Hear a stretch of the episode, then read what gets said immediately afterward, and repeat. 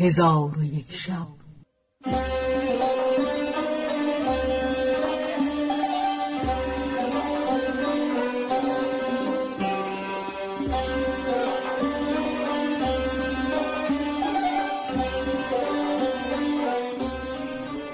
داستانهایی برآمده از ژرفای تاریخ و تمدن و فرهنگ مشرق زمین.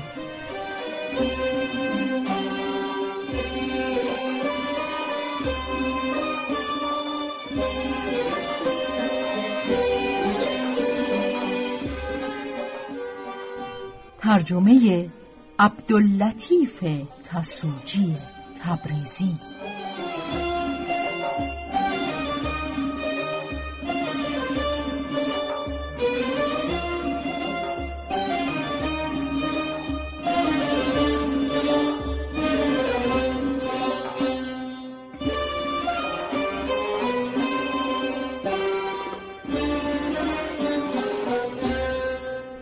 چون شب یکصد و هفتاد و نهم برآمد،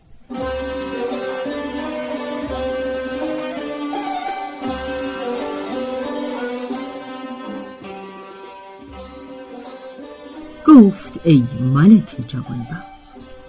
میمونه با دهنش گفت که معشوق من به روزگار اندر مانند ندارد، مگر تو دیوانه‌ای که معشوقه خود را چون معشوق من می‌دانی؟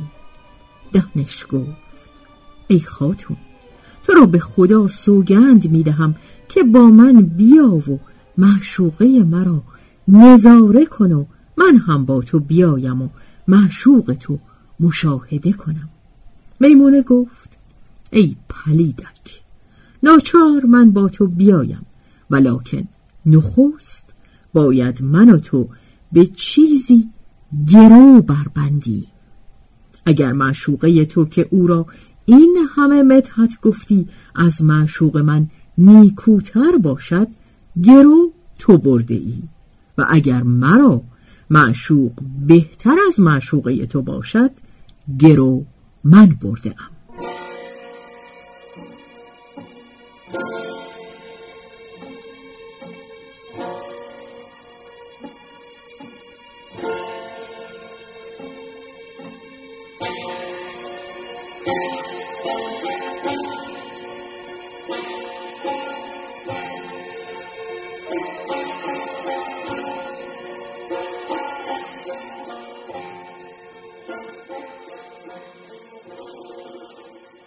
افرید دهنش گفت ای خاتون، من این شرط پذیرفتم و به گرو راضی شدم، بیا تا به جزایر روی.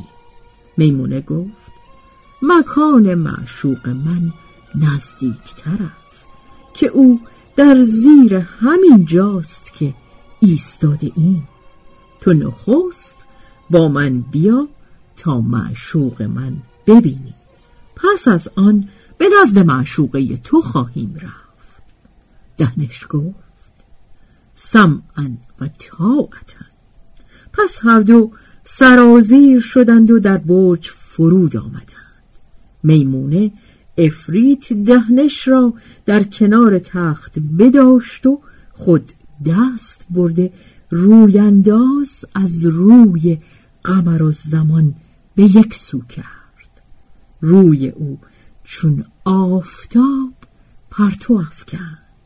میمونه با دهنش گفت ای پلیدک، نظاره کن تا بیهوده گویی ترک کنی. دهنش چشم به قمرالزمان دوخته ساعتی تأمل کرد، آنگاه سری به جنبانید و با میمونه گفت ای خاتون، به خدا سوگند که تو معذوری، ولیکن دختران را آنیتی است که پسران را نیست، و به خدا سوگند که معشوق تو در حسن و جمال و بهجت و نیکویی به معشوقه من بسی شبیه و مانند است، و گویا این دو صورت بدیع را قلم یک نقاش کشیده.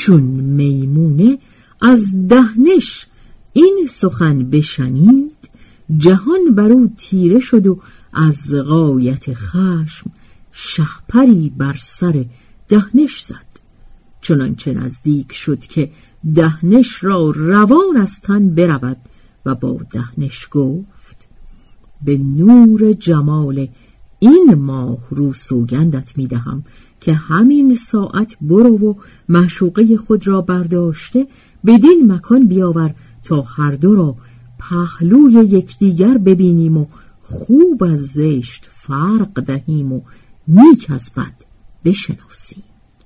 ای پلیدک، اگر این که گفتم همین ساعت نکنی، شرری بر تو بیفکنم و تو را بسوزانم و پاره پاره‌ات کرده هر پاره به صحرایی درافکنم و تو را عبرت بینندگان و شنوندگان کنم.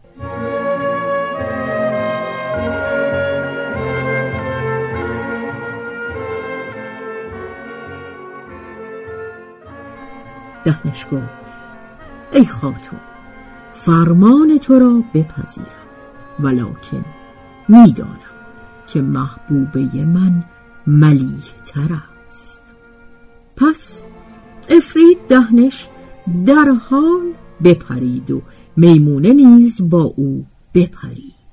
ساعتی غایب شدند، پس از ساعتی همان دخترک را با پیراهنی بلند که دو تراز زرین داشت بیاوردند و بر دو آستین پیراهن او به تارهای زرین این ابیات نگاشته بودند: لب و زلفت ای لوبت سیمتن، عقیق و بنفشست و رویت سمن، قدت نارون زیر باغ گل است، رخت باغ گل از بر نارون، بدین تازگی و بدین نیکویی، ز برگ سمن بایدت پیرهن. پس آن هور نژاد را فرود آورده در پهلوی قمرالزمانش بخوابانیدند. چون قصه به دینجا رسید، بامداد شد و شهرزاد لب از داستان فرو بست.